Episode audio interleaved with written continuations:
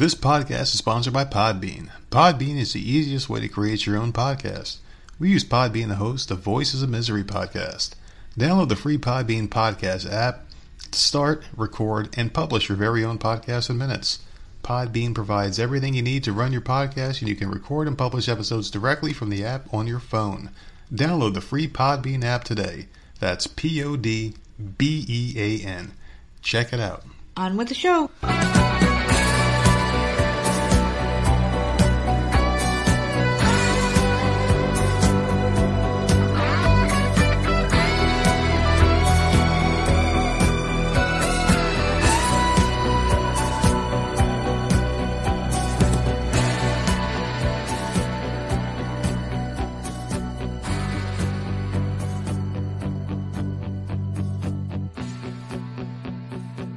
What's going on again, everybody? It's another episode of the Voice of Misery podcast. I'm, of course, the nerd, and guess what? We have a special guest today. And we've been doing a lot of these things lately, and uh, everyone that's been coming on the show has been teaching us a lot of stuff about life and things in general, and today is no exception. Ladies and gentlemen, I am so excited to have my good, good friend on the show here, a, a, a new friend, and he's from New Jersey oh my God, I'm from New Jersey. So this is going to be a really interesting conversation. We're going to get loud. We're going to talk about pork roll. We're going to talk about all sorts of things. Ladies and gentlemen, his name is Tom Fargnoli, and he is from New Jersey. So, hey, Tom, how are you doing, my friend? Hey, nerd, I'm good. Thanks for having me on your show. I'm doing pretty good. Thank you. So the thing is, is like we're both from New Jersey. So I want to break the ice here and just talk about New Jersey for a minute because I haven't been there for a very long time. Okay. What part well, of Jersey are, are, you from? I'm I'm from South Jersey, which okay. is practically a different state from the North Jersey. I'm about really uh, 20 minutes from Philadelphia. But, uh, right now, I'm going. Uh, I'm actually in my uh, our shore house, which is right on uh, right right at Sea Isle City, which is uh, oh. close to Atlantic City, about maybe half hour away from Atlantic City. But uh, yeah, I've been in New Jersey, born and raised all my life, other than you know a year in the uh, Marshall Islands. But other than that, I'm, I'm I've been a New Jersey boy. So, what's your favorite part about living in New Jersey and being a Jersey boy? Because I have my certain things that I like about from being from New Jersey, and like I love the pork roll, I love just the atmosphere and everything like that. What What do you like? Yeah, I mean the food is amazing. We get some great vegetables. We get some you know the Jersey tomatoes were known for. Mm. Uh, you know the corn on the cob, the white corn. Uh, you know in New Jersey we have access to just about everything. We're close to Philadelphia. We're close to New York. You know we're close to uh, Washington, and so we have a, a huge variety of things. And uh, you know we can go to concerts right in Philadelphia close to the shore, which is uh, opens up the casinos and you know now the concerts are coming back. Thank goodness. So uh, I got a lot of things uh, that that we have that we're close to, which is what I like about it.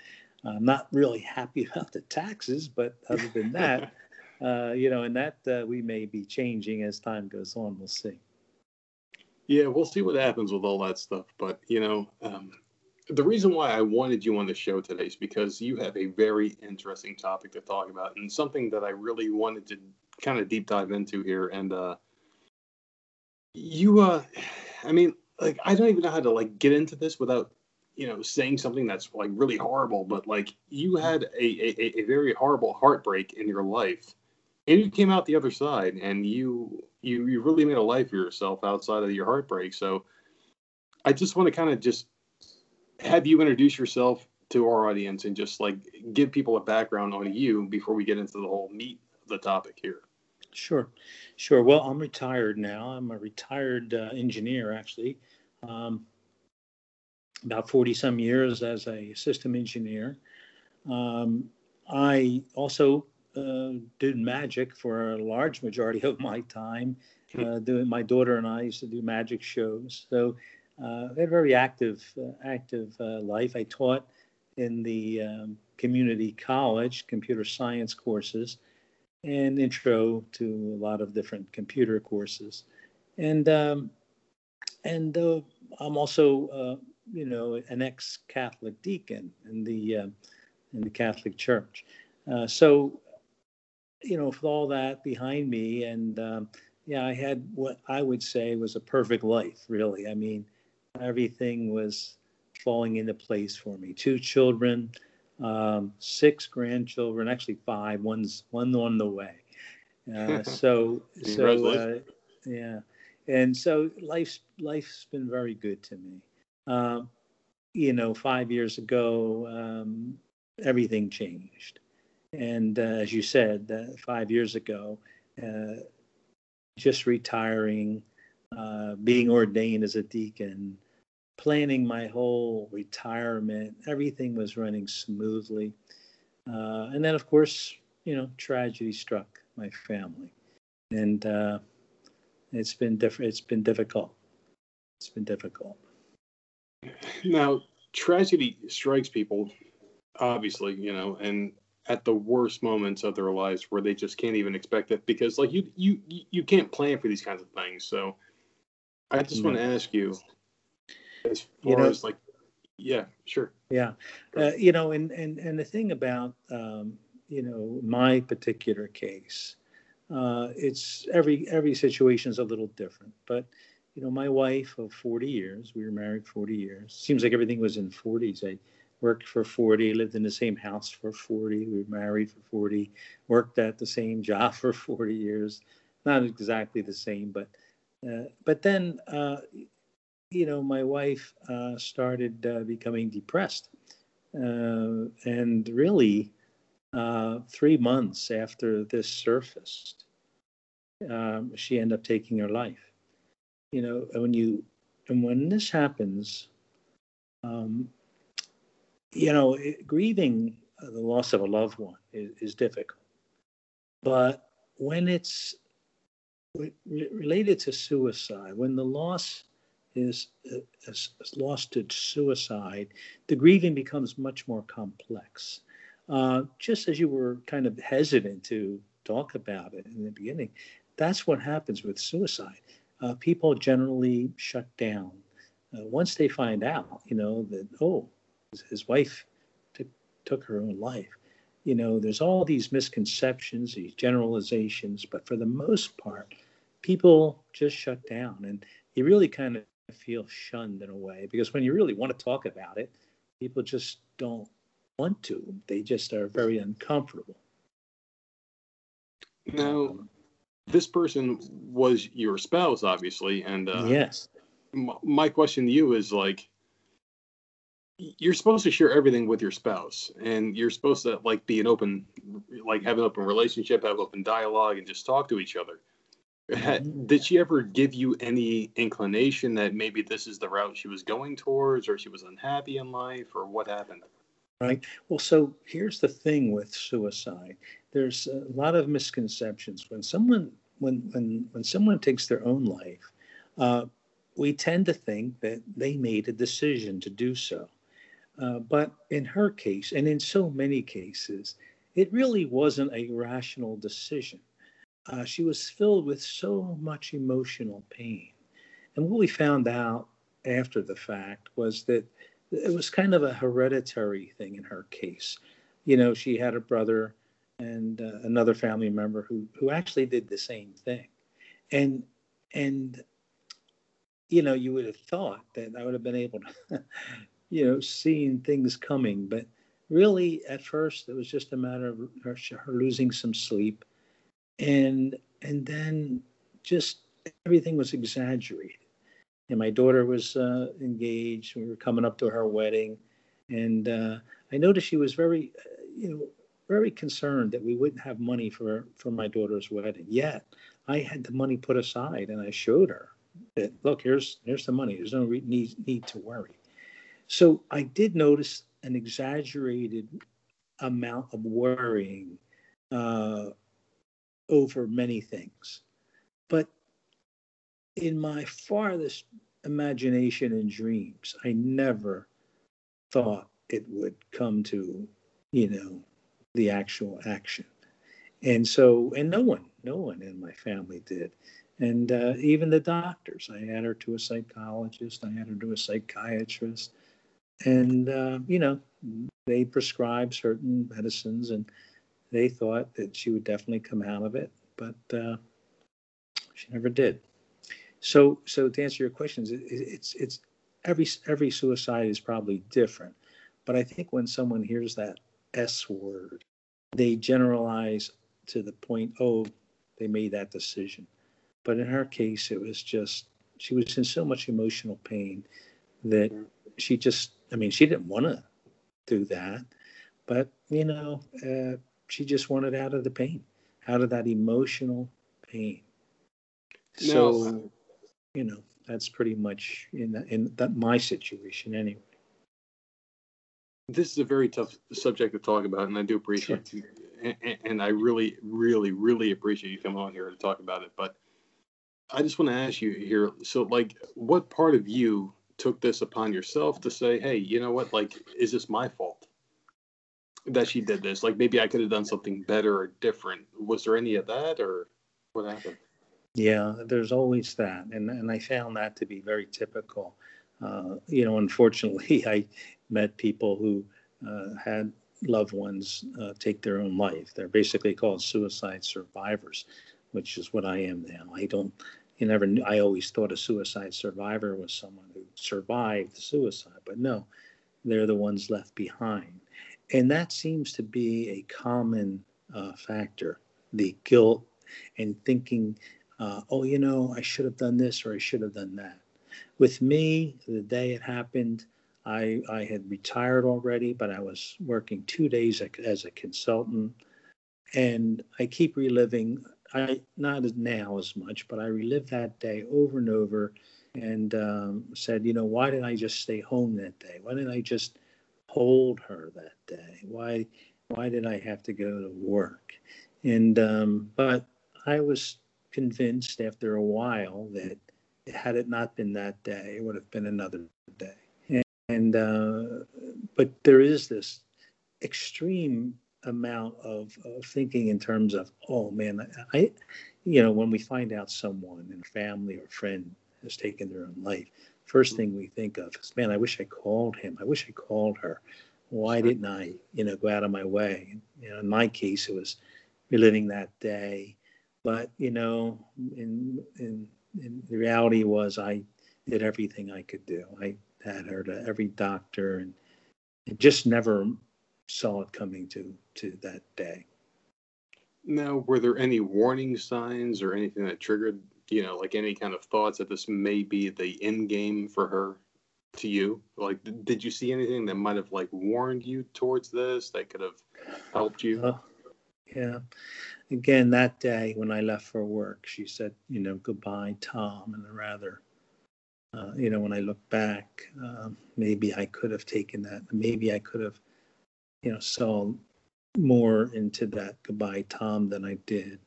But uh, you know, other than that, and if it's just you know me thinking in terms of you know what could have been different, but but to be honest, and everyone that knows my wife Mary Ellen who did that, um, that was shocked too because she was never. I mean, she was just never a person to would even think in terms like that. Now, what was that first day like when you woke up and she wasn't there and things happened? You know, um, I don't want to get into the details of, you know, like when you woke up that morning, things like that. But yeah, yeah. Well, uh, happened? it happened on uh, December 15th. And um, she had reluctantly decorated the house um, the week, the month before, right after Thanksgiving. She wasn't herself. But, you know, you, you, you, tend to just try to do things that you know you get feel back you're back into the groove and we decorated the house and uh, so uh, the first thing i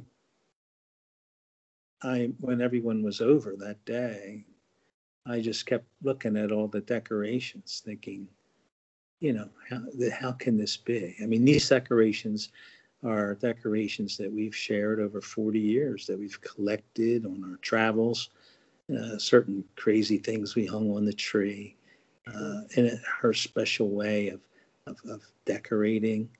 Uh, so the next day, you know, again, I, I got up uh, for a little sleep I did get, and um, just looked at the decorations, and it was just so unreal to me, so unreal.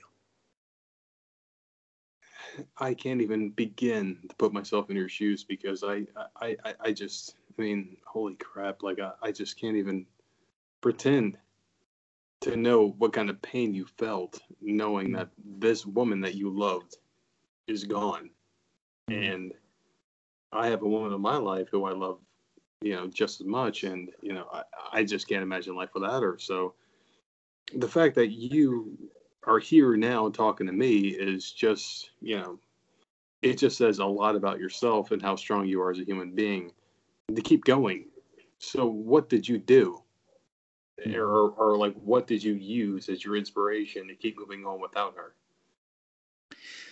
Well, you know, as I mentioned, uh, the fact that, uh, you know, loss of someone through suicide makes things rather complex. But what made it even more complex for me was that I was a deacon in the church. Now, deacon in the Catholic Church is an ordained kind of minister, not like a priest, but um, they take a vow for the most part that if their wife uh, should die, they will not pursue another relationship, especially one that would lead to marriage. They're pretty much saying that, well, I'll stay celibate and no more yeah. wives for me. Now, of course, I'm not going to run off and get married again. However, as the days and weeks and months went by, uh, that was on my mind, thinking that, well, now I'm always going to be alone. And um, I remember when we first found out about that rule, my wife was the one that was against it. And I said, Why are you against it? I mean, I'm going to die before you anyway. Yeah. That's what most men think, right? Sure. And she says, Yeah, I just, I just don't want you to be lonely. So, so that was on my mind. And, and uh, as the time went on, I, I kept, you know, you're grieving, and grieving has a whole series of steps, as you know. And uh, mm-hmm. I've tried, I'm going through them one at a time, sometimes two at a time. And, um, you know, but that was something else on my mind. Like, oh, I, you know, and and so it just was always plan, you know, on on my mind all the time, and um, and after two years of that, after two years of trying to make up my mind, uh, I decided that I would leave the diaconate. And um, I felt very rejected. The church kind of treated me as if I left the church, not left being a deacon. So I felt this shunning all over again. First from suicide, and second from, well, geez, you made the wrong decision, you know, and uh, it was just very difficult to deal with that. It was almost like grieving again. No, I don't know a lot about religion because I'm not a very religious person. Mm-hmm. Uh, I consider myself an agnostic. Sure. But I want to ask you this question here. Um, so, you losing your spouse and then trying to find someone else, and they tell you, no, you cannot, and that's your faith. How do you feel at that moment when, like, you you're basically torn between your faith and your heart at that point? How like how do you get through that?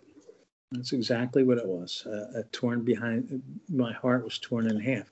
Uh, you know, when you make when you have a hard decision, and if you are a person of faith, you know, easy decisions don't require God, right? But these tough ones, you need to, you know, I've always needed to pray. I, I, in reading Blaise Pascal over the years, one of my favorite writers and authors, uh, mathematician, he he he always believed that um, when you were faced with a tough decision, you should choose the one with the heart. In other words, choose the one that felt right for you, not not so much your mental uh, weighing the pros and cons, but choose the path with the heart. Uh, and the problem was I had two paths, both with a heart. You know, I enjoyed I enjoyed being a deacon. I enjoyed preaching. I enjoyed working in the hospital and bringing uh, communion to people. Uh, but to be alone doing that, you know, and so yeah, it was a very difficult, very difficult decision. In fact, the decision drove me crazy. It put me in the hospital, and I ended up getting open heart surgery. Now, whether or not it was that, I mean, I never had high blood pressure. I never had, um, I never had, I never smoked. I always worked out. But those two years were such so full of turmoil that that I ended up with open heart surgery, and it was there, actually, in that recuperation of that surgery that I made my decision that I don't want to be alone. How was your relationship with God now, knowing that you know you you lost the love of your life, and then you're trying to move on? They say you cannot, and then hmm. when you say, "Hey, listen, I'm going to move on, and I'm going to leave the church," and now you have this this heart issue. Sure. Do you question your faith at all after this? Absolutely, absolutely. I did. I never left the church. I, I left the diaconate, left being a deacon. But when I say I never left, never left the church, some for some reason I always had a relationship with God. Uh, you know, when I say relationship, I just I always just talked to Him, and, and in some cases I yelled at Him. I yelled like, you know, like you would believe it. You know, what are you doing to me? Why I didn't deserve this? Uh, what is it? You know, why why would why would you do this to me? And uh, yeah, my faith was challenged, but um, somehow somehow I always hung on to some glimmer of light, some glimmer of hope. Uh, and and and you know when I couldn't make that decision, I I I remember yelling. I was in the condo at that point. I had sold the house. I remember yelling at the top of my lungs, you know, you have to show me the way. I don't know what to do. And uh, it was soon after that that uh, that I was introduced to uh, my current wife now, Dorothy, who we uh, are coming up to one year being married. And so, yeah, and she lost her husband rather suddenly after 44 years. So it was interesting how we both kind of were placed there for each other. It was a, it really we believe that you know God put us together. We also believe, oddly enough, that our spouses had something to do with it. So, um, so yeah, it was you know when you look back over those hard times, it's dark, very little light, and very little, but there was a glimmer. So you know, in, in my cover of the book, I have dark clouds with just a little glimmer coming through. And uh, it was that glimmer that I held on to. Well, some of the best books come from people's personal experiences, and I love the fact that you're you're being so open and sharing your personal experiences with us here. And I want to ask you this question here because this is something I've always been very curious about. When you remarry, and when you pass away because we're all going to die. We all have an expiration date. We're all that milk carton at the store when you pick it up and you have an expiration date. You know what that yeah. date is, but we don't yeah. know what it is. We don't know, right? Oh yeah, but we know we're going to die soon. Yeah. Who do you end up with? Because like I am not a man of God, even though I do right. believe there is a higher being. Yeah.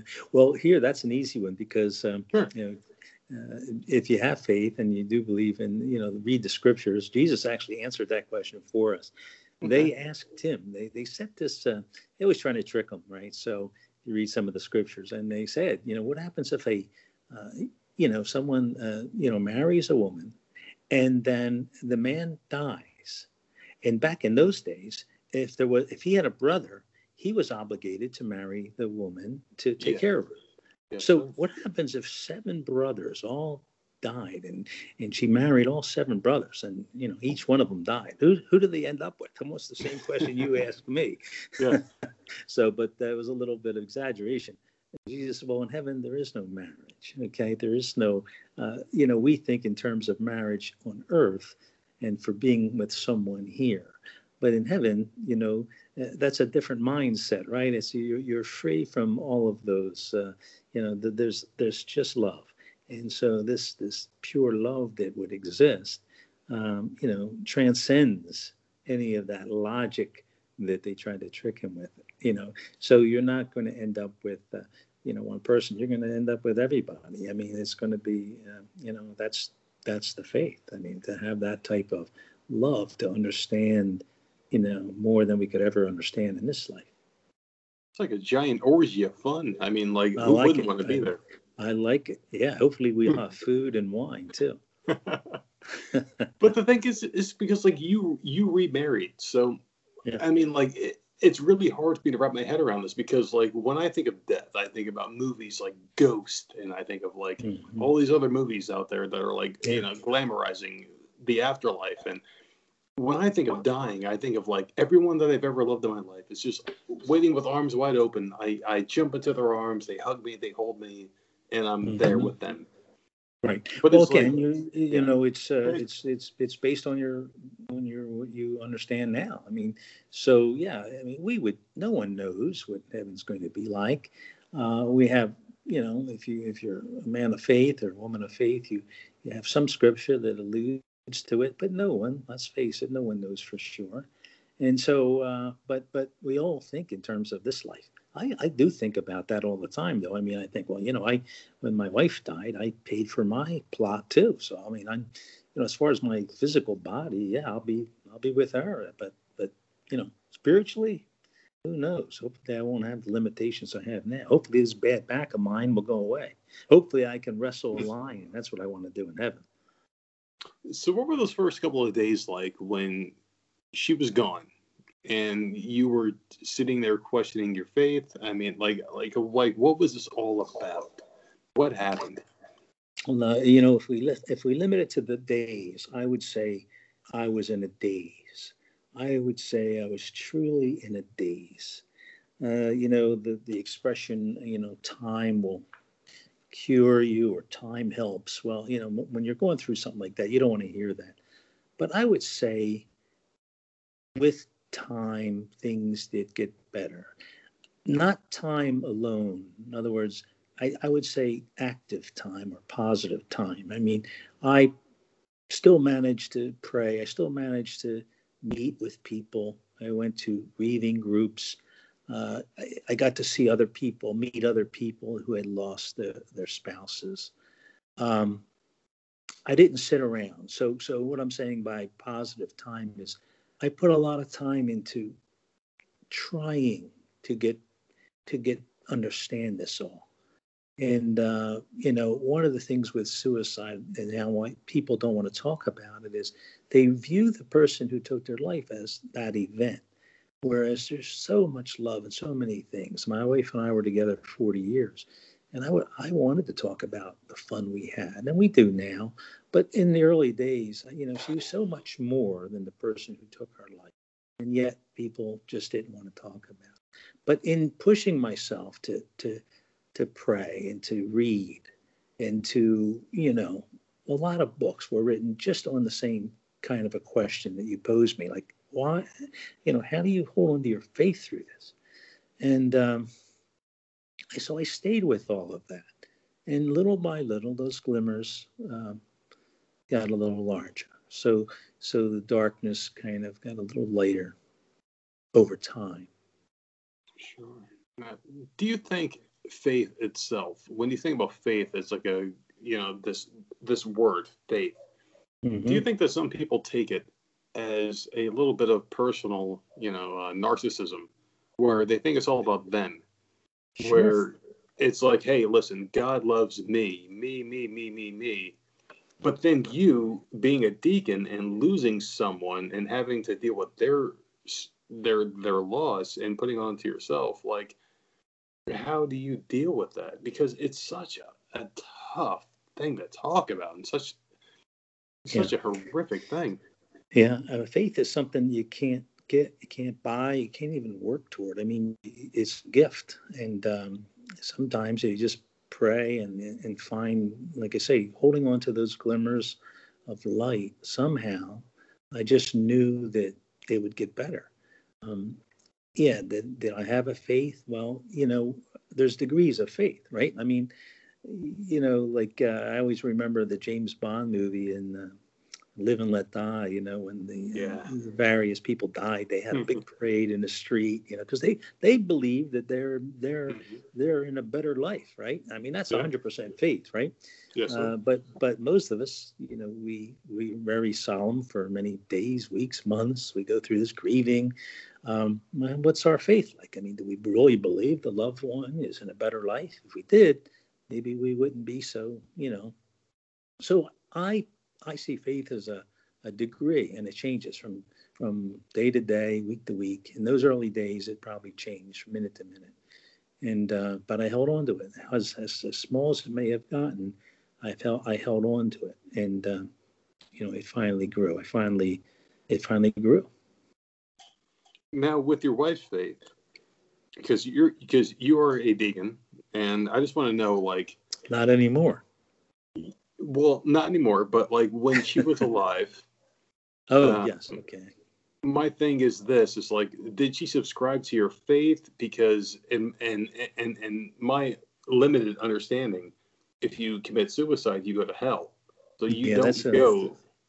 Yeah, that's a, that's a misconception. There's Okay. nothing about that in any scripture or, you know, that's something that you know kind of grew out of the Middle Ages and. Uh, but you know, uh, you know, you have to go to Scripture, and and basically, you know, uh, number one, God is a merciful God more than anything, and uh, you know, so when someone takes their own life, and especially in the case of my wife, where she did not know what she was doing, uh, you know, God knows what, what was going on, and she, you know, he, he, he, who knows what caused the depression? You know, was hereditary. I mean, there's people getting cancer. Cancer is not a good thing, but uh, you know, who this world, this earth that we live on, people are free to create paint without the without the proper testing. So you, people Yes. inhale paint and they get cancer. Well, that's not something God did. So um, yeah, she was very supportive of, of me being a deacon, and she took part in all the classes. You know, it was like six year program, so she took part in a lot of the classes, and she had went on retreats with me. Uh, so she was very supportive of me being a deacon. Um, so you know, that was uh, that was a good thing. Well, it's it's just really strange because like I'm a man who wants to believe in a higher being. I want Mhm. to, but I can't. Sure. And Well, you My- know, you're half you're halfway there if you want to. In fact, Sure. you're more than half. You're more than half. Um, you know, when you look at people, some people go to church every week, and and and they don't really, they're not really there. They they go Yeah. through the motions. They go through the motions. They say the prayers. They sing the songs, uh, but you know, they won't hold the door open for the person behind them leaving.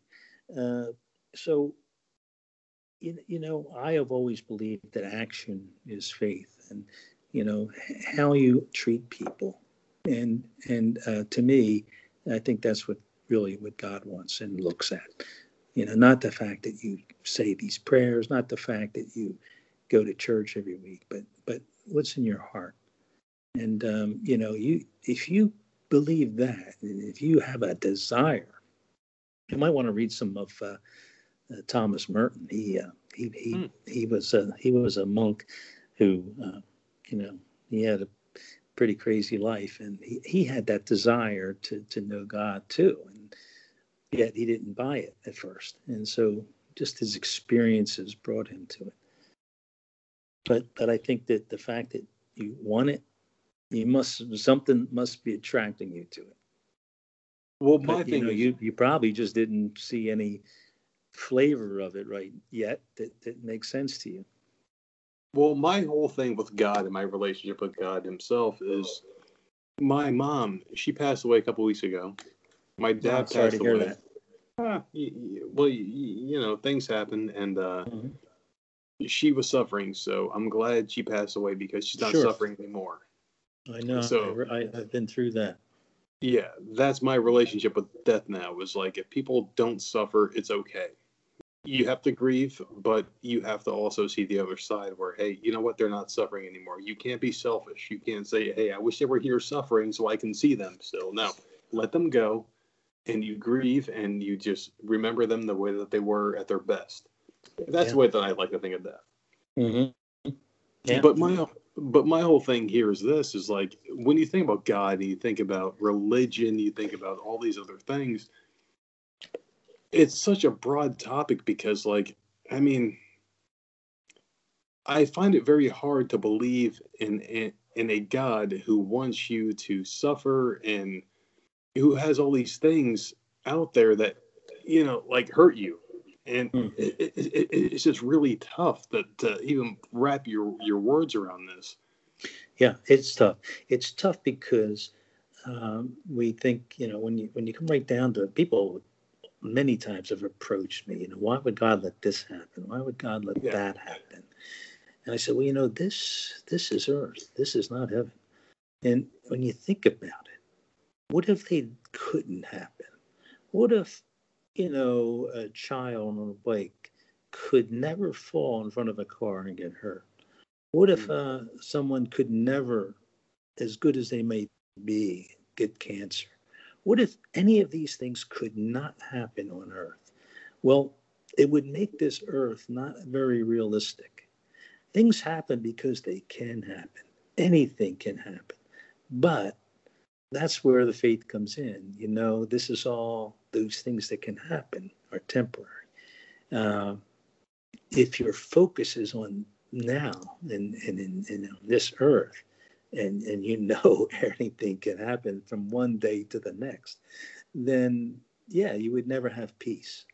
But if you focus a little bit further, take a little, you know, 30,000 feet view of it, um, things could, uh, you know, not happen for good, but there's there, you might see a plan through it all, or at least know that there's a better world coming.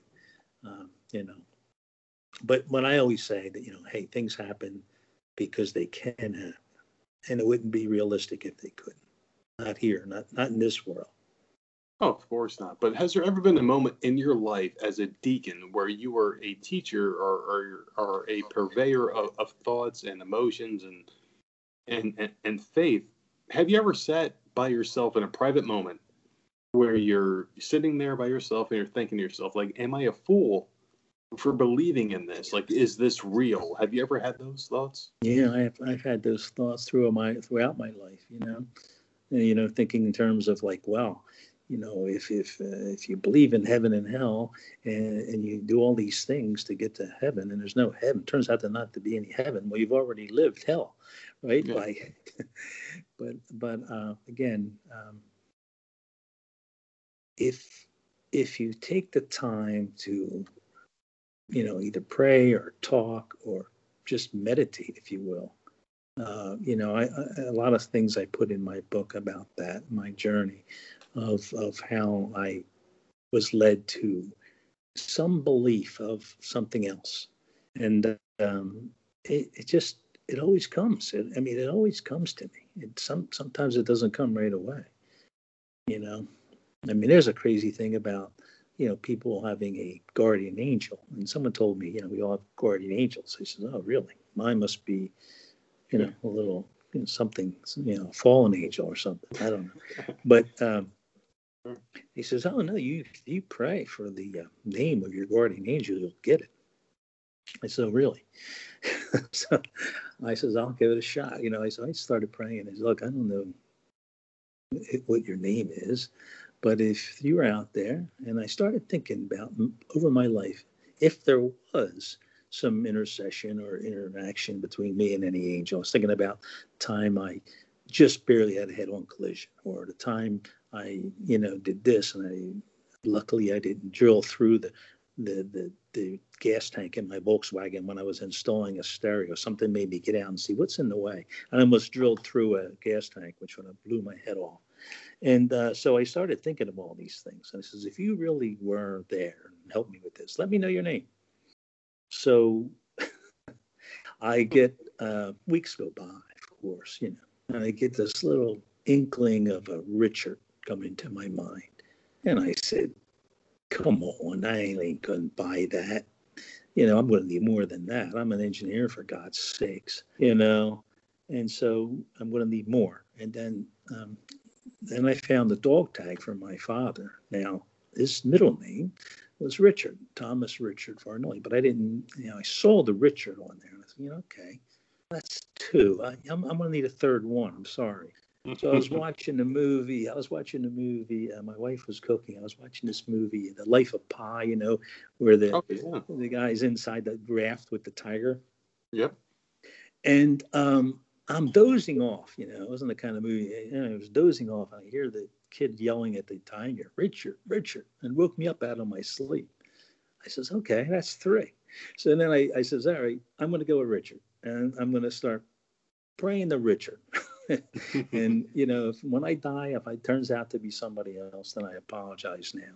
But anyway, that, as stupid as the story as it is, I, I just open myself to it, and then you you sit back and you listen. Yeah. Well, what advice would you give to someone like me who uh, just basically just lives their lives and just tries to be a good person? And my father, he passed away. Like like I said earlier on, uh, he passed away a long time ago, and uh, he was always a very religious man, and I've always held this resentment towards religion because he was a man who who sent money to these people on TV like Charles Stanley and uh, these other mm-hmm. religious you know people that he used to watch. And I held this against me, and I always had this question in my head: where like, why would God make me suffer or make him suffer? He's a child of God. Mm-hmm. Why would he suffer? Right when yeah, he gave no, his life to you and, and helped other people and you being a deacon and losing the love of your life i mean like how did you channel that energy and how did you stay focused yeah well i found i found a lot of grief groups in my case that helped and a lot of reading there's so many books on this topic and so many books on where you are in your journey not everyone's you know, a, you know, right now to pick up a book and read about, you know, sure. some type of religious uh, practice. But there are books that, uh, you know, the stri- you know, striving for some degree of spiritual understanding. There's tons of them. Uh, I always was interested in these the the Eastern uh, philosophy books. Um, you know, the Dalai Lama and some of some of Buddhism, I was very interested in, in some of that. It, it just exposed a different way of thinking. But then eventually it led me to uh, other books that, that, brought me into a different uh, uh, way of looking at Christianity from a mystical perspective. I mean, you know, you just don't go to a church and get into everything that they're doing because, you know, that's not going to work. But, you know, there's a progression. As long as you have some degree of interest or you know desire to find out more you know with me being you know math major in engineering. I i uh, you know blaise pascal was something that i read a lot of who uh, you know just made sense. He tried to prove the uh, existence of god from a uh, mathematical perspective. So so i found all of these little pieces and you know it was like a journey for me. So i would say to someone that you know find out where you are in your journey if it's you know if it's just a desire to learn more i would say have an open mind and, and, and read some of these books that uh, that might um, you know might might be good or might be bad but at least you know, you're striving for it now, my question to you is going to be one I ask every single religious person we ever have on the show. Uh, we've had a lot of religious people on the show, like people that have practice and, and that exorcisms, even like a lot of crazy things on the show. But my question is always the same. And I always want to know this because no one knows the answer. Like, no one knows exactly. Because the thing is, like, I preach the gospel of I don't know. If God's mm-hmm. real, great. Mm-hmm. If he's not, then I then I don't know I just don't know. My question to you is this If I live my life as a virtuous human being, a great human being, I treat people the way that I want to be treated, I uh, respect my wife, I respect my children, I treat them like gold. If I go to the pearly gates when I pass away, let's say if I pass away the second we hit the stop button on this podcast here, and they and, and, I go up there, my spiritual self goes up there and they go, Hey, you know what? You never said that prayer to accept Lord Jesus Christ your Savior. Even though you lived a great life, you're going to hell. Is that what happens? I mean, like this is something that I've been trying to figure out because I am one person who, if I'm going to give my all to something, I'm going to give 100%. I can't go 99%. I have to be 100%. So, you know, if, yeah, I can't just I, fake it. Yeah, as you tell me this, I'm looking out my window here. Shame I didn't get the um, I didn't get the uh, view because I'm looking at the ocean, right? And um, it's a remarkable sight and you know I think of the pattern and the, and, and and just the, the beauty and how things are just perfect. You know, the sand, the ocean, the sky, and if there's a God that can create such beauty and such precision, if that God tells me that I can't get into heaven because I didn't accept Christ as my Lord and Savior at a certain point in my life, then guess what? Send me to hell because I don't want to be a part of it. Uh, you know, that's why I hate that whole Protestant thing. I mean, I me love too. Protestants, don't get me wrong, but you know, my my son and daughter-in-law, uh, you know, and that's fine, but that's not for me. Uh, I don't believe that I have to have a moment in my life to to profess I'd rather say that my life is professed by my actions, by taking care of my children, taking to the hospital, taking to get, uh, you know, their their physicals, you know, taking, you know, being concerned with my wife's uh, situation. You know, that that action, that daily action, is how you profess your faith, and uh, you add to that just a little bit of, you know, understanding of God and they think you're there.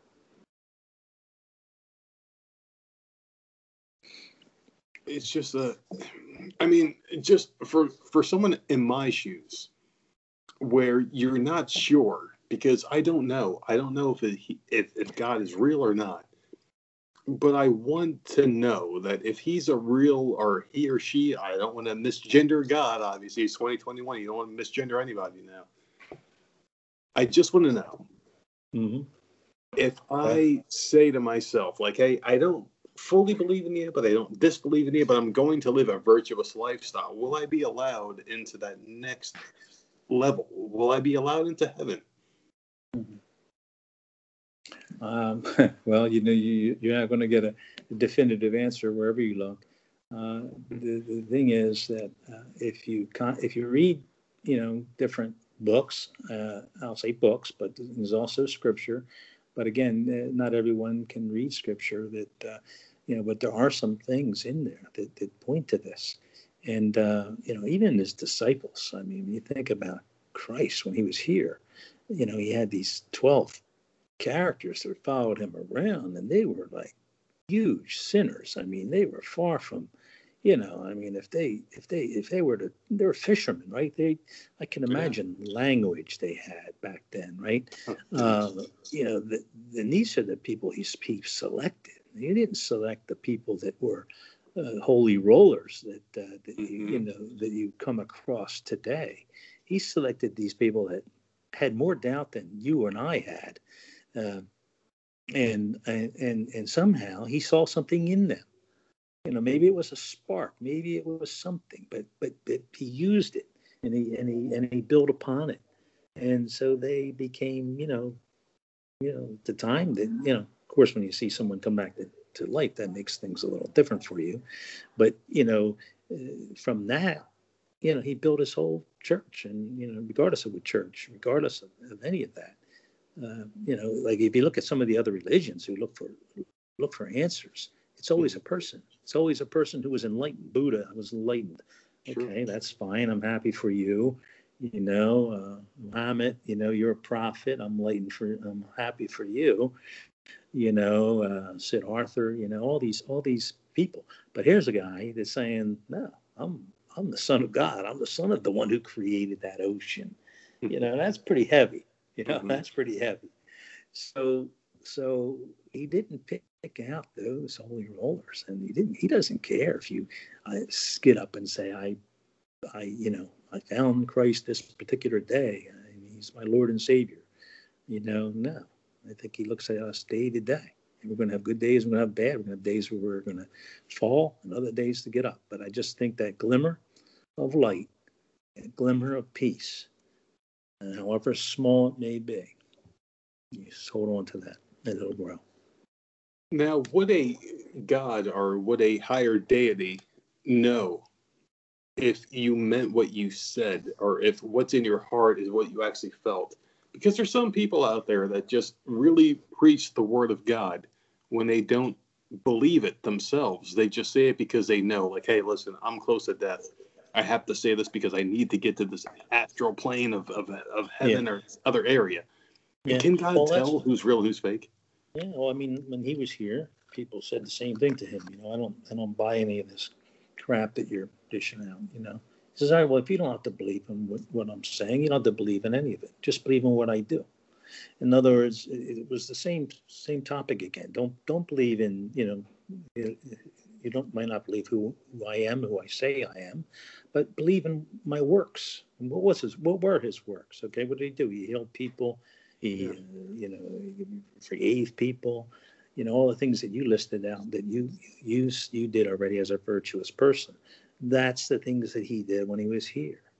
And so, yeah, that's all. That's all it takes. I don't think you're going to get that definitive answer, but you will get an answer if you continue to act and live appropriately. I think, I think you'll get your answer. I know you will.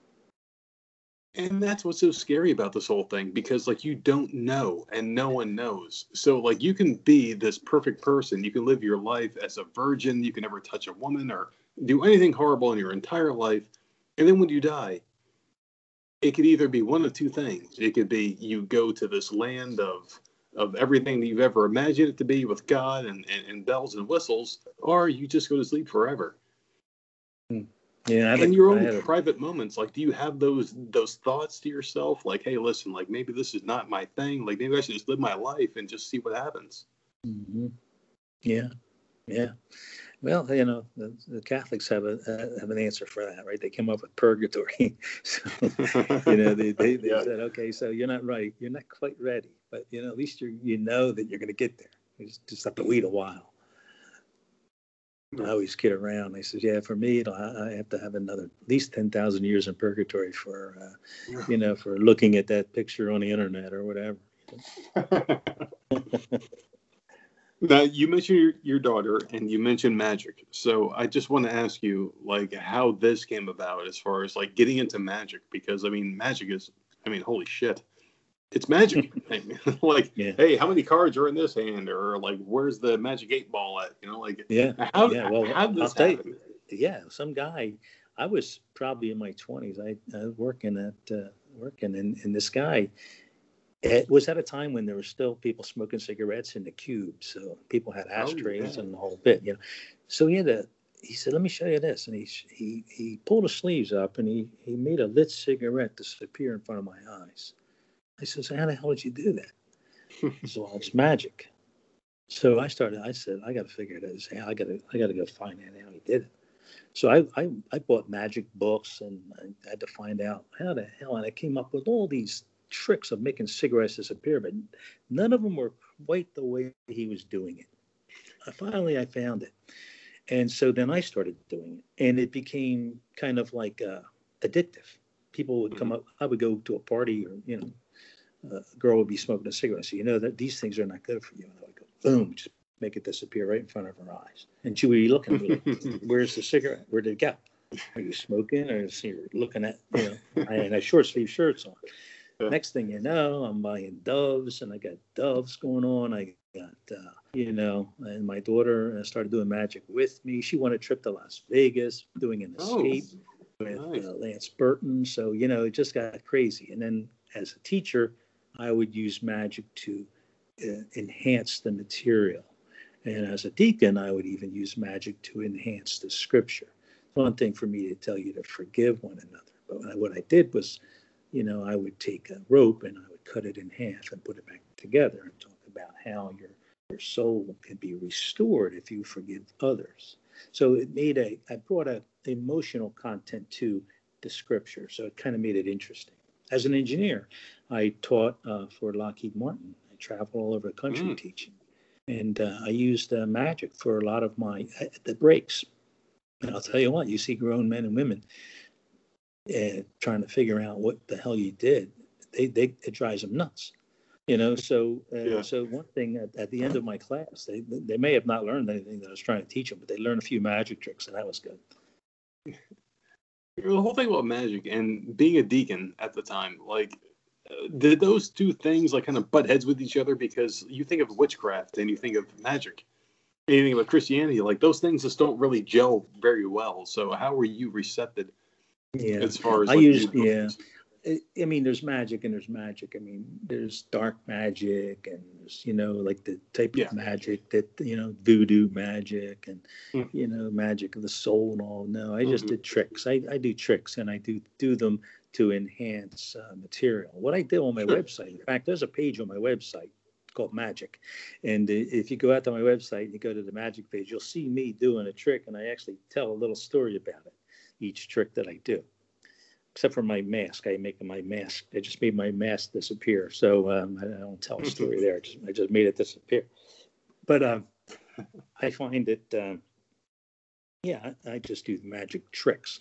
There's no there's no uh, real real dark magic or anything like that. Yeah, but, you know you got to be careful with that, like Ouija boards and stuff. You know, stay away from that crap. Do you believe in any of that stuff? Do you believe in Ouija boards? Do you believe in any I, kind I believe, of like existential I, beings? For me, I, I, believe that it, I believe there's a spiritual world. I believe that uh, there's there's evil and there's good, and uh, you got to be careful what you uh, what you uh, spend your time thinking about. You know, because uh, sometimes it seems like the evil uh, they know seems like they know how to get to us a lot easier, a lot quicker than the, the, the good. Seems like they, they, they know us better somehow.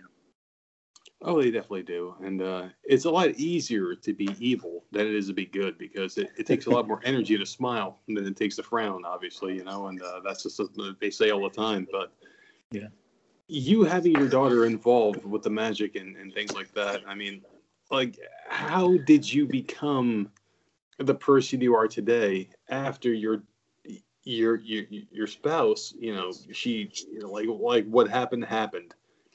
How did you yeah. become that person where you are the provider, you are the only person in their lives now, and you have to adjust your children into this lifestyle where she's gone and you're the only person?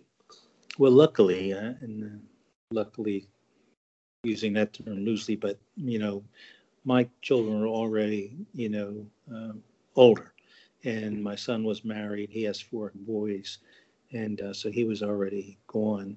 And my daughter, who had just moved in with her boyfriend, and they were engaged, so they were, you know, soon to be married. And so, yeah, I, I didn't have that concern as far as you know taking care of sure. and them. So thank God for that. I mean, it's still tough. I mean, like, what were those conversations like afterwards when you talked to your children and it was like, hey, you know, like this is what happened, and you have that conversation. What was it like? Yeah, I mean, I spell a lot of that out in my book, but um, there's, uh, yeah, th- those conversations come about slowly at first they're very hard and uh, practically don't happen because you tend to not want to talk about that pain. As time goes on, they seep in, you know. So, uh, you know, but it's it's more of a like, do you believe this happened? Do you believe these what happened over the last four years?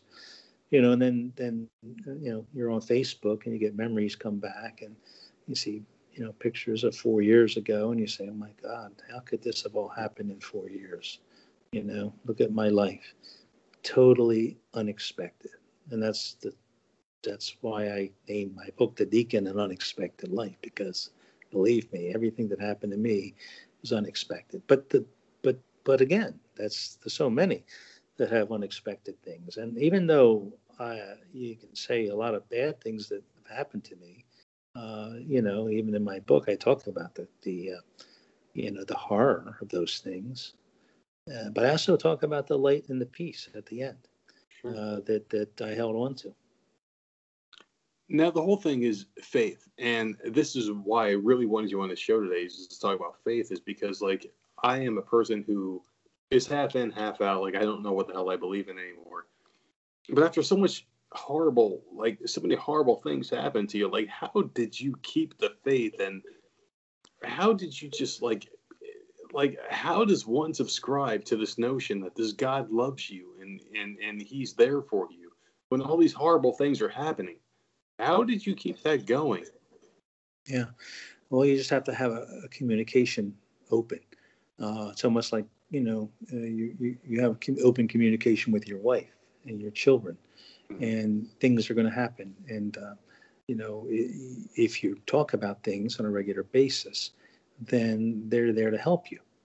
Uh, you know, if you shut off your communication, then they really can't help you and it's the same with with with God, as I said. I mean, you know, establishing that communication, whether it's just yelling at Him or whatever, yeah, it, is. Even in the Bible, you know, there was no, a lot of people didn't get on their knees and pray really nice. They yelled. They, you know, they cursed at God. You know, the thing is to have an open open communication. Things like this happen. If you don't have that, then you're on your own and that's not good, right? I had it. I had an open communication. Did I have unresolved questions? Do I have unresolved, you know, uh, faith? Yes, but I but I always had the communication open, and that's that's the key. You don't have to have all the answers, but you have to have a relationship.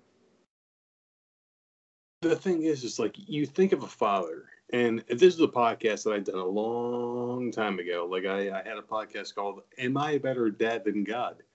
And the reason why I, I, I, titled the episode that way is because when I think of a father, I think of myself as a father. I think of my my father being a father to me. And you have someone who's just there for you all the time. They never want you to do wrong. They always, you know, steer you towards the right path.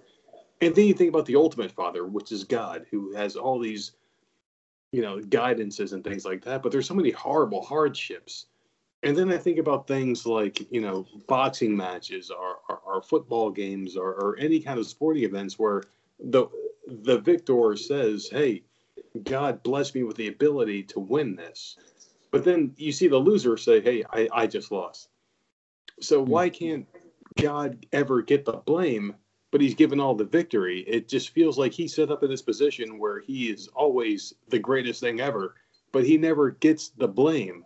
Right. Well, you know, like, it why is he never held very, accountable?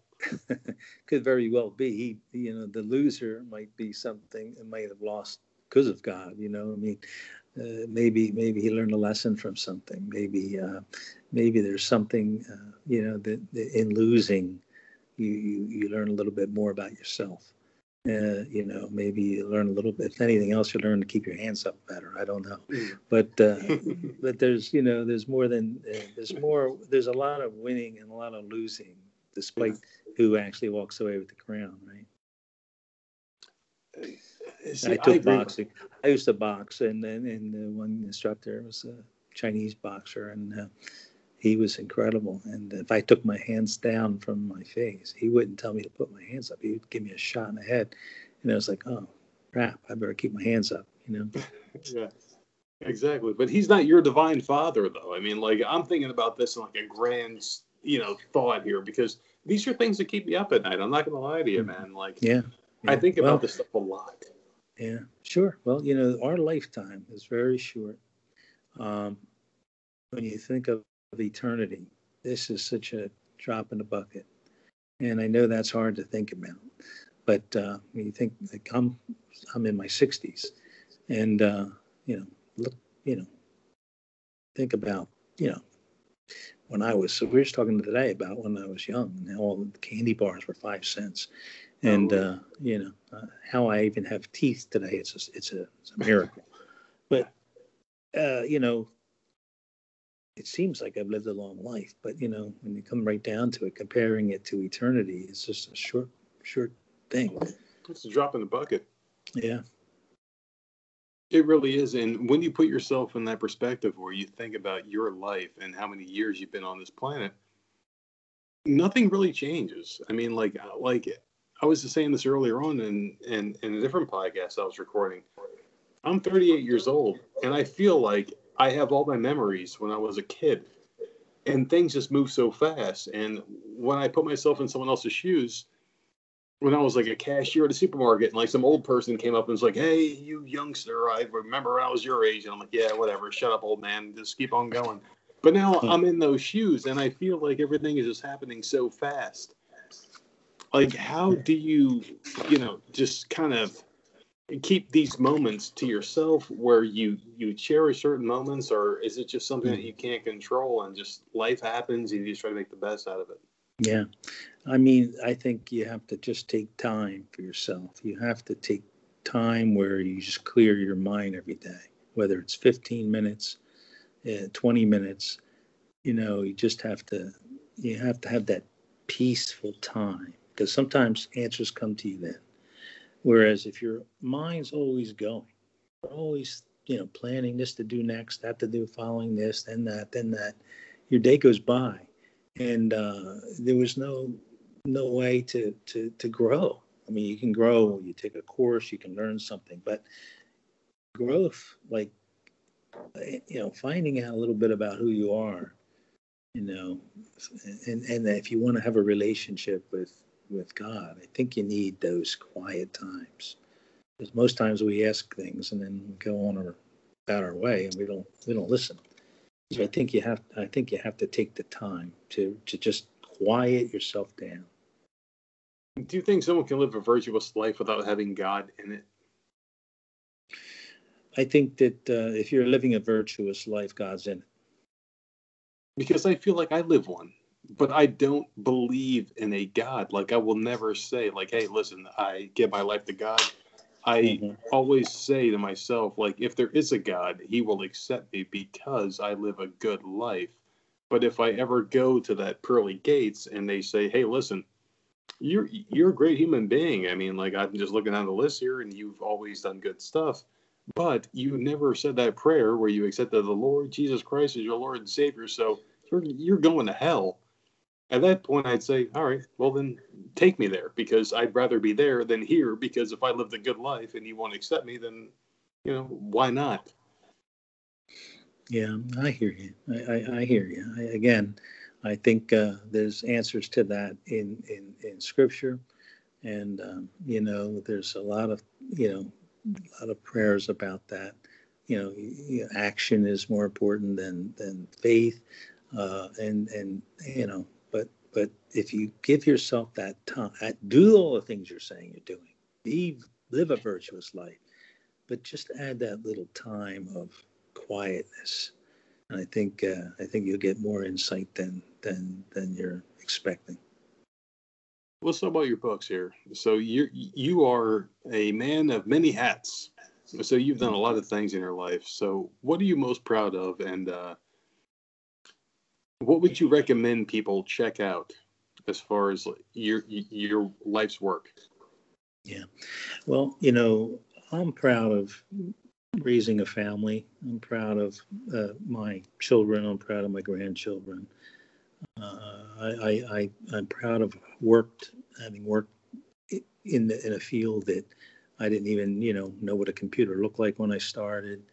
Uh, you know, I, I, I, I'm proud of uh, having influenced people.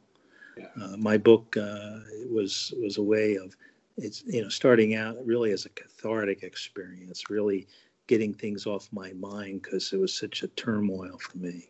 You know, not only the loss of my wife, but the rejection from the church, uh, rejection, uh, and and and uh, and then you know finding someone else in my life uh, you know the book is, is, is written in a way and i don't make anything on this book. All proceeds go to suicide awareness.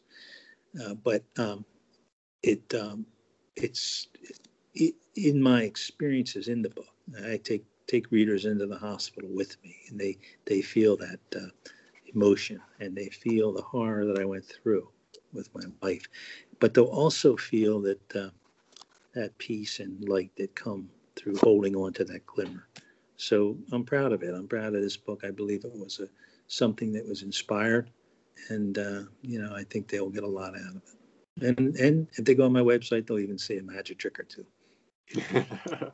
now, were there any issues in in regards to you as far as like keeping the faith after your you, you, your wife committed suicide and and just any hardships in life and just people in general? Like, what advice would you give to them who have this belief in God and they have hardship and they're like, hey, wait, I'm one of your soldiers why are you giving me this grief? Like, like, how am I supposed to believe in you? Like, what advice would you give to them? And how did you yourself stay down this righteous path when you had so much hardship?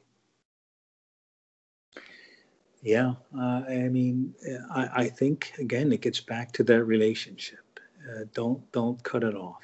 Uh, you know, uh, it, it, if you live the good life, if you, you you know things happen to you that are you know totally unexpected, unexpected, and uh, you just have to talk to God and be honest. You know, you're not gonna. I'm not. I don't care about saying a particular prayer or going to church. I'm talking about going to your room and talking to God one on one and say, you know, why, why did you do this to me? Why did you do that to me? I need an answer. I need an answer. And uh, if you have that relationship, and you can talk like that, I think uh, little by little, I think that you will uh, you'll find you'll find the way out. You'll find a way back to the peace. You know, I, I think it's like a stream. It's like a stream of water. It's mm-hmm. always close by. You just got to dip that ladle into the stream. It's there. It's a great analogy right there. That's my next really? book, by the way. well, I, I want you to plug all your stuff, and we will also put every link to every book or everything you've ever done in the description of the podcast here. So I just want you to know that. But yeah.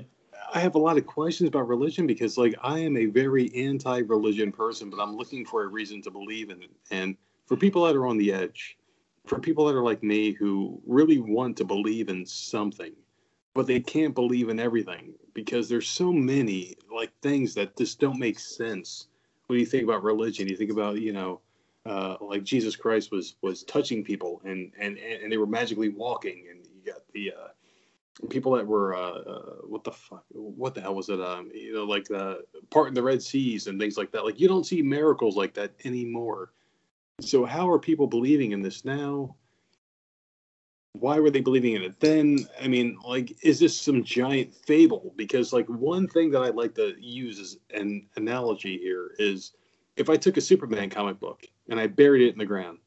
A hundred years later, people will find that comic book and say, "Hey, Clark Kent was this man who shot beams from his eyes. He's a, he's he's God." You know, like that's how I see it. Mm-hmm. I feel like the Bible is a comic book, and it's not mm-hmm. real. Mm. Yeah, well, I mean, the, the, the, only thing I can say in that case uh, is that, you know, I don't know how or why I, I, I, I got that gift of faith. Um, I had it as a child. I, I never had to go to church. My parents never went to church. Uh, somehow I went, and I didn't understand a word they were saying. Number one, it was in Latin, for God's sakes.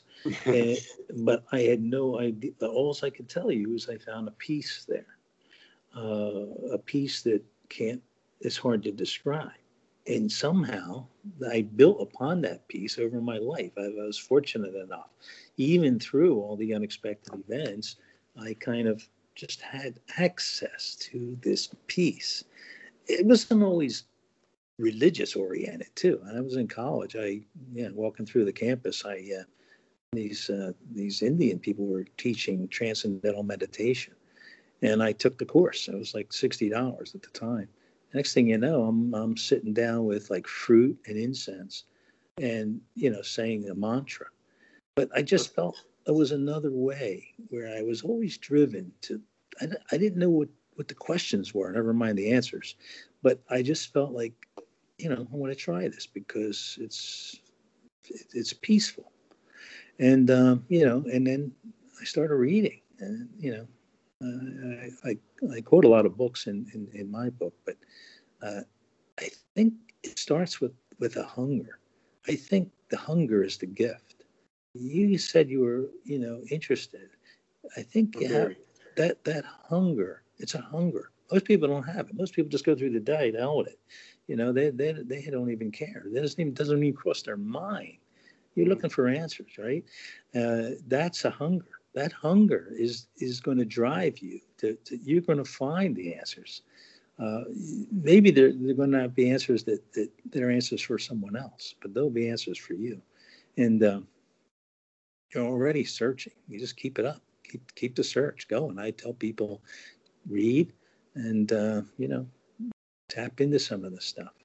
Well, your book's a great place to start, but I want to ask you this: being a man of faith, um, your wife committed suicide, and I'm, I mean, it's it's it's very hard for me to say this out loud, but I'm talking to someone who you know openly talks about this topic, and and I appreciate for doing so. So it's just very tough to ask this question here um, because you're a man of faith.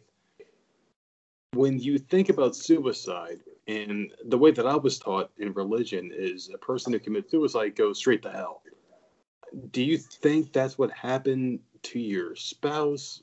Do you think you're ever going to see her again in afterlife? Yeah. How first of all, yeah, yeah. First of all, of course not. Yeah, of course she won't go to hell. Um, and you know you know i know my spouse more than anyone knows my spouse. Sure, sure. and i know that i know her life was a virtuous life. Uh, yes. you know i know we loved our children more than any more than ourselves. Uh, i know how she loved her parents uh, her siblings. And uh, that love is something that never dies. That that love lives on. And so there's no way that love could could go to hell. There's there's there's it's a contradiction in terms, right? Evil can go to hell, but yeah. love love can never go to hell. Love lives on, and it, it lives on in eternity.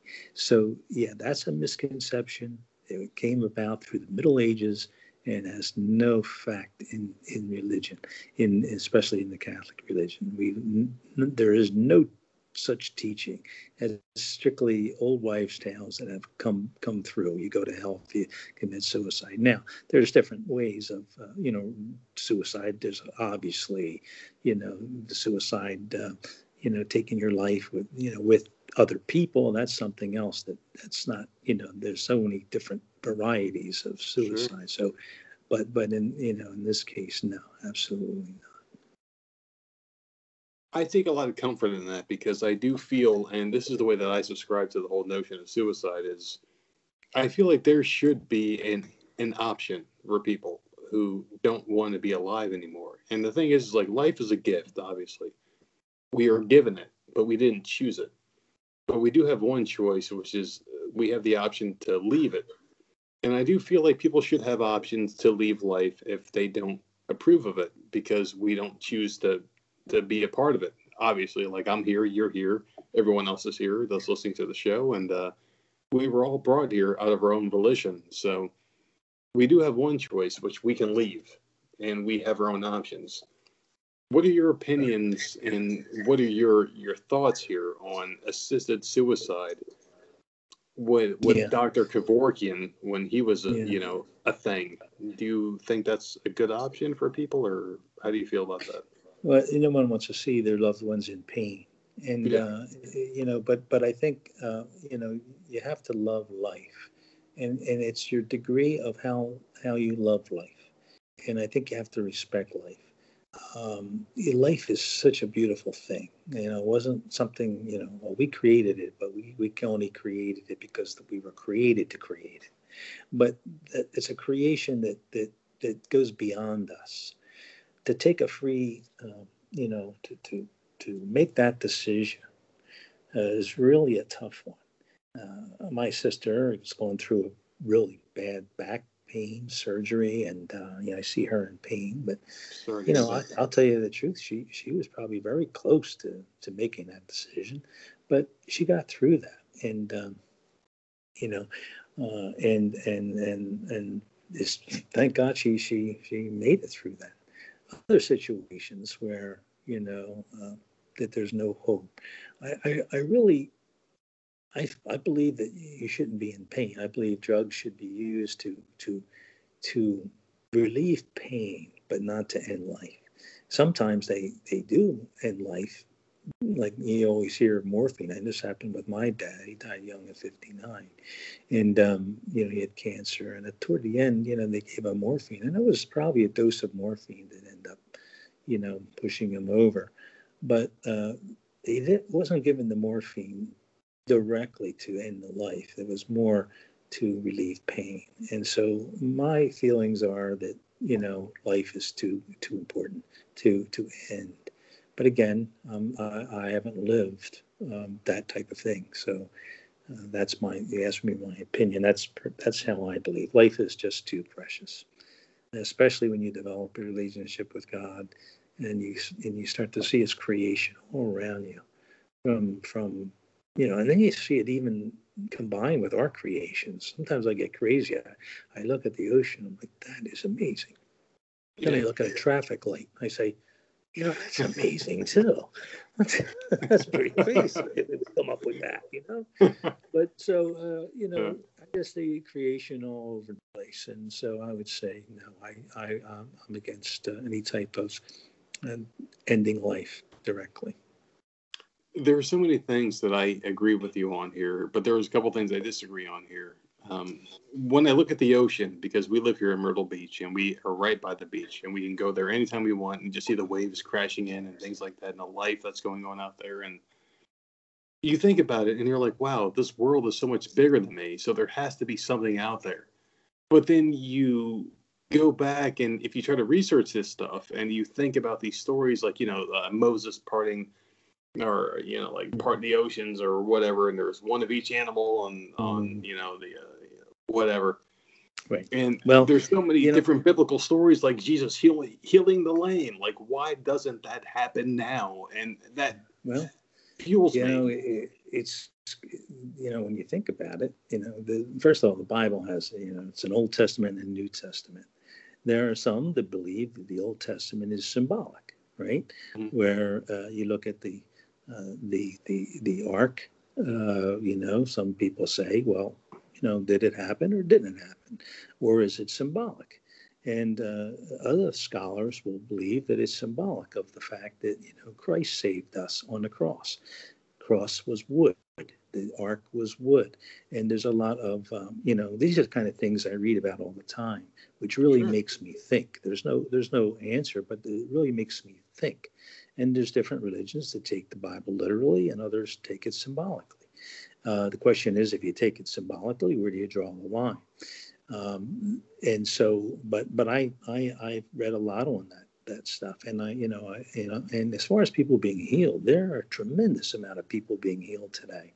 The power of prayer is incredible. Um, you get people praying uh, toward some goal, like uh, you know, uh, toward toward helping a particular person. Um, it it is incredible. I've seen I've seen where prayer has healed people, has removed their cancer totally. Uh, so uh, it, these things happen. Um, you know, it's not uh, it's not you know someone who's uh, you know uh, you know uh, some kind of crazy religious fanatic. It's it's I'm, I'm, you know, I have an engineering background, so believe me, I I weigh things uh, pretty much. Oh yeah. And I've seen some. I've seen some incredible, incredible uh, healings going on. So, yeah, I would not. Uh, I would not. Uh, I wouldn't say that it doesn't go on today. Jesus is not here today, but he does still exist in terms of uh, us, in terms of people. Um, and the powerful. It's powerful today. You know, you talk about the the faith of a mustard seed. We don't have to have a lot.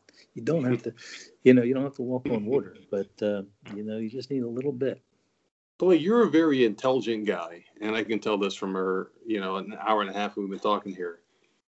So I want to ask you this question here: like, why are so many people that are so intelligent? Like, I listen to a lot of uh, different political podcasts and things like that. Like Ben Shapiro, these guys are so smart. You know, like they tell you what's right and what's wrong, but then they can tell you that this man walked on water he can heal people by touching them.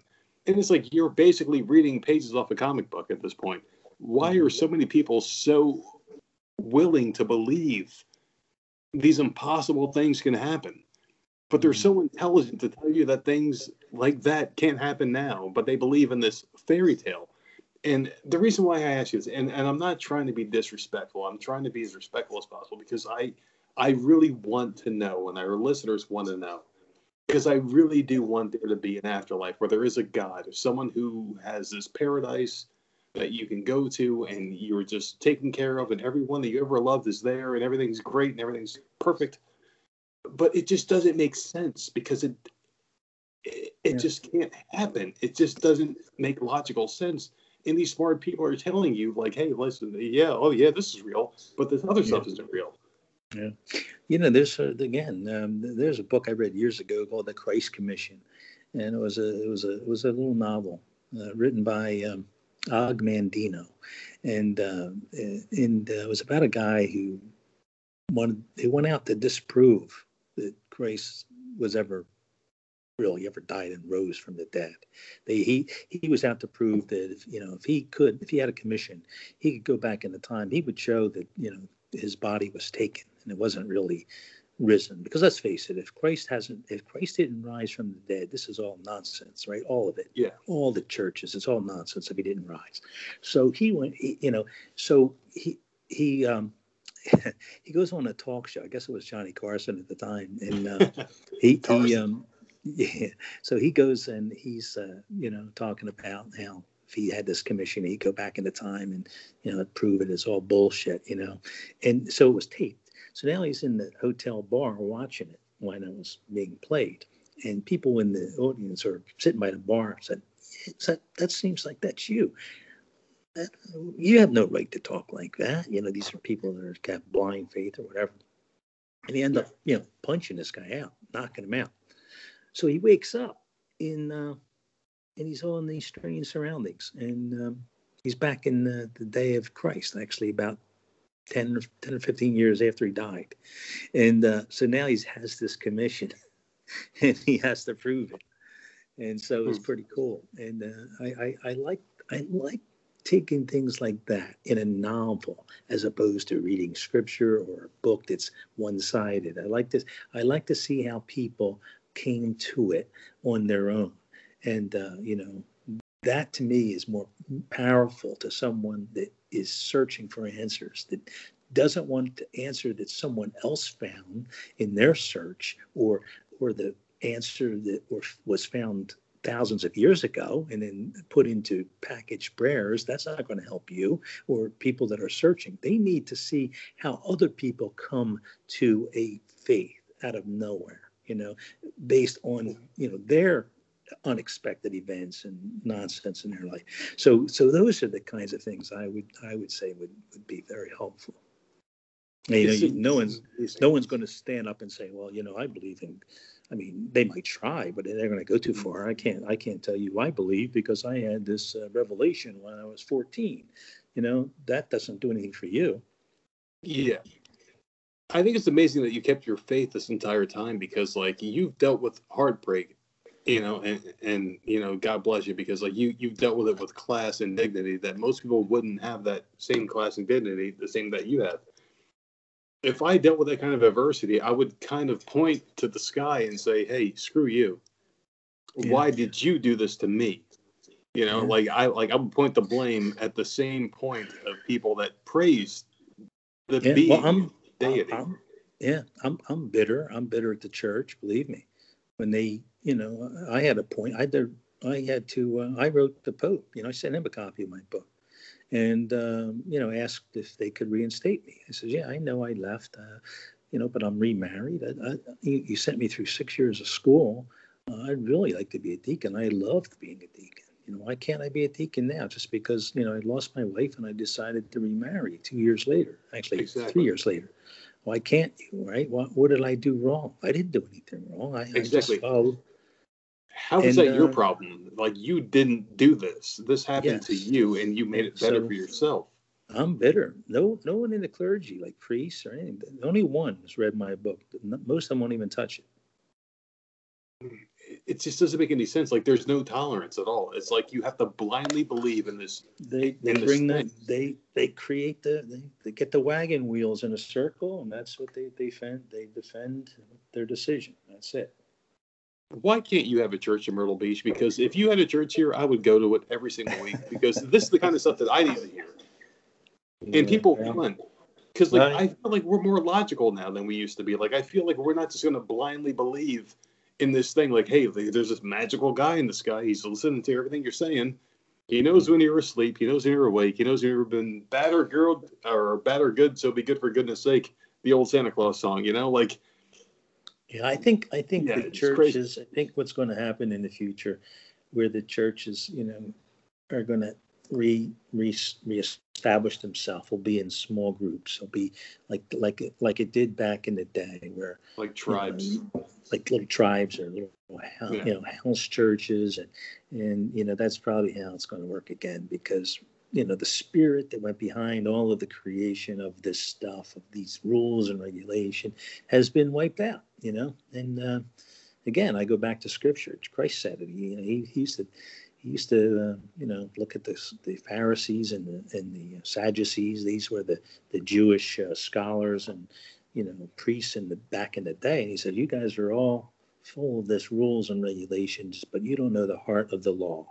Mm-hmm. You know, they know all the 500 rules and regulations, how to do this, how to wash your hands before eating, how to do that, but you don't have any life in you. That, that your heart is is cold.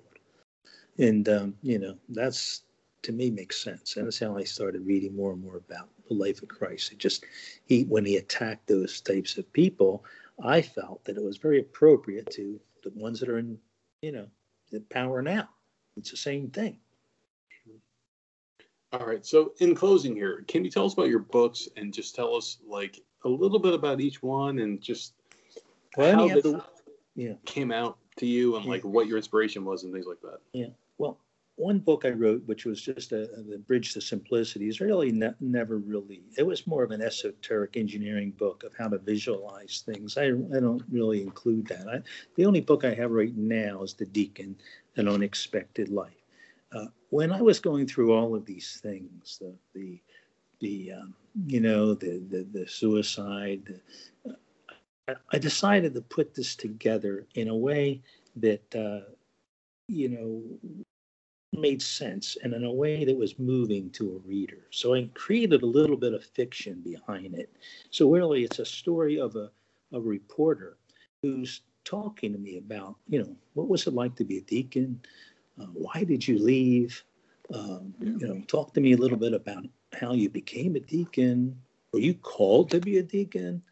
Um, and then, you know, things start to come out. why did you leave? Well, I talked about my wife and and the suicide and uh, the rejection that I felt. Uh, and then, you know, finding light and peace. So uh, when, when, when my current wife, Dorothy, read the first few versions of it, she says, you know what, you're going to help a lot of people. And even though it was originally written from a cathartic sense of, of getting things off my chest, it the focus switched to you know, helping other people because obviously everyone ha- lives an unexpected life in some way. Some have more unexpected events than others, but so what was it that got me through my unexpected events? So, so again, I was starting to get letters from people when it first came out, like you helped me do this. I was, you know, and and that's what motivated me to, hey, this this this might this might be good. And so that's that's that's that's how this book came about. Um, as I said, that uh, uh, the proceeds benefit uh, suicide awareness. Um, you know, it's uh, I, I, probably will write another one, um, but it'll probably be more of a fiction based of a person sort of like you. It's uh, kind of wants answers, and uh, he goes about looking for them, and uh, that's that's what the next book's going to be about but that might take some time because this one came together because it all happened. It was real. That one is going to be a little more, you know, involved. I can't wait to read them, and I'll tell you what. I mean, like this is a very important message that a lot of people need in their lives. And the thing is, is like a lot of people just no one knows. I don't care how religious you are, how non-religious you are. No one knows what happens when your eyes shut for the last time. So we all have to have something to believe in, and I feel like stories like yours are ones that help people push through their darkest times. And that's something that I really want our audience to get out of this episode here is, you know, there is light at the end of the tunnel. And Exactly. you're of God and you're a man of faith, and you found a second life. You found a woman that you love and who loves you. And and you still remember your old, you know, life and you still love her, but you know, you, you moved on. And I feel like that's something that needs to be taught and, and, and remembered and learned here is that there is life after death and that you can't just give up. You have to keep moving forward and keep teaching and, and, and keep helping others move forward as well. So for that, I do thank you. It's great.